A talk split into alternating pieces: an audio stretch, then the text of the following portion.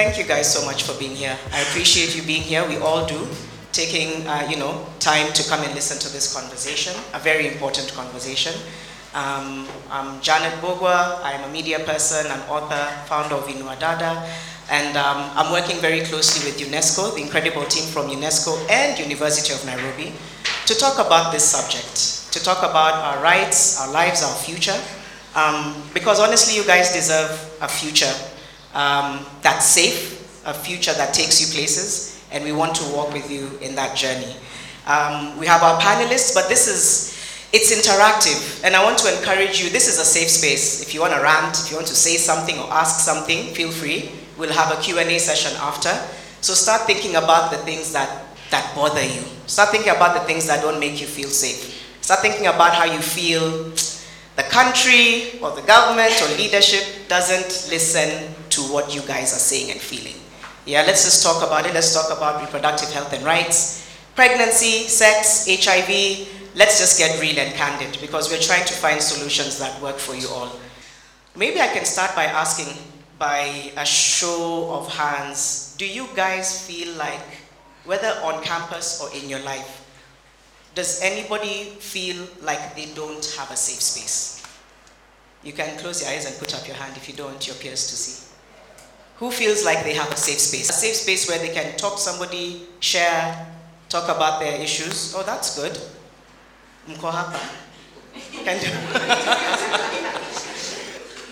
Who doesn't feel like they have a safe space or that there are enough safe spaces for young people? Wengine 50-50 depending on how the conversation will go. Um, Melvin and Dennis, let me start with you. This is about creating safe spaces. You've seen how your peers have shared whether or not they feel there's a safe space. How do you feel about the safety of students, male and female, on campus and off campus? Uh, thank you very much.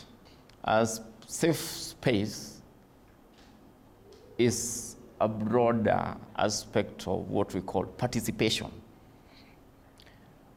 and decision making.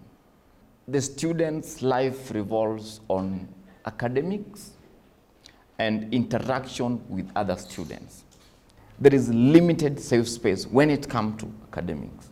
To academics. To academics And in then- campus. Okay. Because of what I'm going to say. Mm-hmm. The lecturers feel there is a bigger boundary between them and students. And therefore, there is at any given point, there should not be a progressive discussion between a student and a lecturer because a doctor will feel that uh, for the very many years I've learned, what will you tell me? What will you show me? I am a professor of law, then I've interacted with serious books as you should have. What can you show me? Then you find that the person who then get affected is a person who requires safe space, a free discussion to express what they feel that the lecturer should have handled them in a way, and that safe space is way much limited. Okay, we'll come back a little later to also discuss the, the role of lecturers in all this. Um, Melvin, in your role, I think you, you oversee and you have a bird's eye view of what a lot of students are thinking and feeling. Um, first off, maybe you can talk a little bit about what you think about when you hear the word safe space and whether honestly you feel like you and your students are safe. Thank you. Um, before I even answer the questions, my friends who are my classmates and I were looking for a space around Nairobi where we can scream. Just scream and not get arrested or get into any trouble. We can sidebar and look for a place. Because it's a lot. Like um, when, when, when, you mention a safe space, um, my understanding is a place where I feel um, I can I can always talk and say that I don't think things are going on well here and I'll be heard. Um, a place where I will not my my feeling someone will not start telling me that you know as students you you you think you think that the world revolves around you that's not the first thing I want to hear when I when I bring complaints or when a student says or maybe to a lecturer or a staff they say that I'm not comfortable with what's happening around us. Being that there's the aspect of academics, there's the aspect of finances, there's the aspect of growing up. When, when, you, when you go to your portal, like our results are po- posted on, on a portal, when you go there, it's total shock. Like, who's this person? Is this me? So I, I and, and when you also try to raise it, uh, the school sometimes raises some policies that you don't understand. For example, I've been here for like four years. Now I'm in my final year. There are things that get adopted every semester that I also don't understand where they come from. Uh, one minute you're told, you know, last semester you skipped something, so this time you cannot progress. But this is the same thing that I also did in, in first year when I was here, and I, I progressed. And, and when you come to a public institution, um, we don't always go back to our parents to tell them uh, today um, the food is going up by two shillings uh, or the school fees is going up by this, you know, because because you understand. So and and let me say this, it is also it could also come from the students themselves. Sometimes us we are very toxic. Let's admit we are very toxic. Um, I, I think I have seen students trying to do things and the kind of backlash that we also get on social media is just so uncalled for and it comes from the students and then next time it comes to you not that i'm justifying that if you bullied me you should be bullied but you see it comes to you and what you don't know is that you've created a trend you've enabled a culture Yeah. so it keeps on happening So you've mentioned so many layers, which is good. You've mentioned having to weather some of these storms yourself. The way you're like, can't go back to our parents and tell them this is happening. The lecturers don't seem to engage us and understand what we're going through. And that's why you said it's complicated. So we've heard from, from, from Dennis and Melvin, and thank you both for, you've both kind of talked about similar but slightly different um, ways in which there's a lack of safety. So thank you for highlighting that. When I come to Dr. Anthony Gitari, what kind of what kind of sentiments or questions do students come to you with with regards to how they're dealing with their mental health, how they're coping, and their own safety matters? What do you hear from them when they come to you? Thank you very much, Janet. Uh, when you talk about uh, safety, my perception of safe, safety is a situation or a place where you are not under any threat threat of stigmatization, stre- stre- uh, stre- stress or threat of uh, illness, threat of failing examinations or not progressing through your academic journey. Uh, and this one is clearly a perception at the individual level. Uh, how do you create a safe space? One is uh, if you have the correct information so that you are able to understand the processes and consequences so that you are able to understand what you are entitled to. So, if you understand the systems, you know your rights, and uh, you have the correct information, that space now becomes safe. Do you feel that there's an awareness of rights from the students, or do you still feel like there needs to be more awareness created? Because you could tell people you need to know your rights, but what does that look like? So, do you, from your observation, do students know their rights enough, or is there work to be done in raising awareness? There is a lot of work to be done in creating awareness, and uh, we, we endeavor to create that awareness from when the student joins university and continuously until they are able to, to exit having graduated. Okay. Uh, this is through induction uh, sensitizations at first year and continuous at faculty level and all levels, at, at all levels where students uh, congregate, we create awareness in matters health, that is mental, sexual, reproductive, HIV, AIDS, and uh, substance use. Okay, and that carries through. We're going from, from safe spaces to one of the biggest issues that we're facing, not just on campus, not just in society, but in the world. And we're talking about gender based violence. um, which is why we're having some of these conversations. Uh, GBV affects everybody um, men, women, children, everyone is affected. Uh, from your perspective, Dennis, Melvin, again, we'll open it up to the students. Is there a GBV on campus? That might be an easy yes or no. But more than that, what are the forms of GBV you understand? And the reason I'm saying that is sometimes people don't actually know they're going through GBV, men and women. So, Dennis, Melvin, is there GBV and what are the forms that you see? Um, so talking about the forms, I think it's very, that's a very important part to know because um, for a long time when you when you start when you tell somebody that you know I feel like I'm being abused, um, someone else will say, but you have not been touched. Um, we can't like you know because we're used to forms of um, somebody maybe it was an assault or things like that or just something physical. But then um, in campus there are so many there are so many forms of, of being abused. Forms of uh, a lecturer wants you to follow them up and down. Sometimes it's not even about them wanting sex or i don't know if at the end they want sex but it's you following them up and down for something that is rightfully yours it's not just about the male lecturers. It's even me following a female lecturer. Because you're, you're, you're causing me mental anguish. Thinking about the process of me going to somebody and start asking it's, it's, it's, it should be a simple formal process of me just writing to Mr. Ringi and saying, you know this.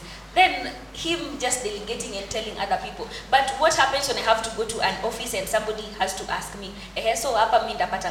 Things like that. And you know what you've mentioned is very important, Melvin. It's one of those silent things that people gaslight you about, you know?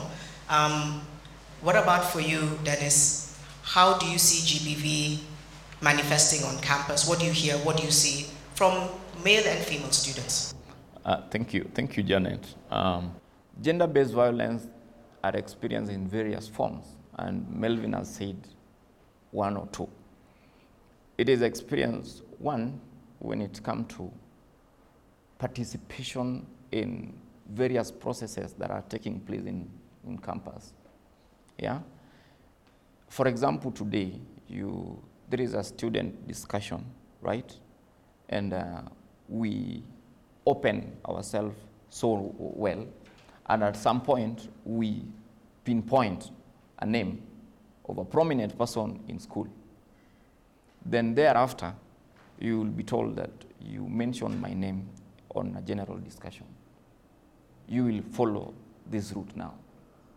Two, it comes when during politics, we are approaching politics, and when you come back, you will be shocked on how it is experienced.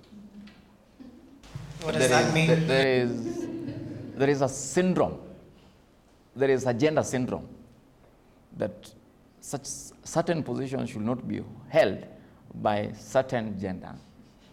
And they even give data that in such a such a year, this position was held by such and such a person and you saw what happened. And if it happens that the, agenda that is being fought against holds that position, there is a given pressure that is abnormal against that person.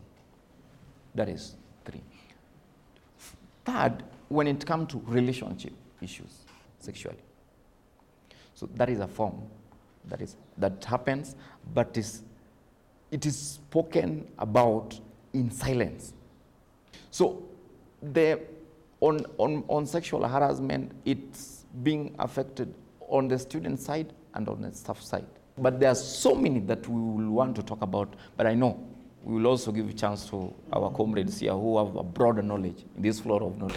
Yeah, you've mentioned that. Melvin, listening to what Dennis has said, um, is there anything you want to add on? Because that's that's not something that should be taken lightly. We know that there's a lot of students who may feel compromised when it comes to what, even what you said, having to follow up with members of staff. But what else, uh, besides or over and above what Dennis has mentioned, do you witness as forms of GBV that are rampant and that perhaps affect male students differently from female students? Um, I think for, for the male students, they mostly it's the discrimination that, um, and I think this is based on historical injustices of what happened maybe previously.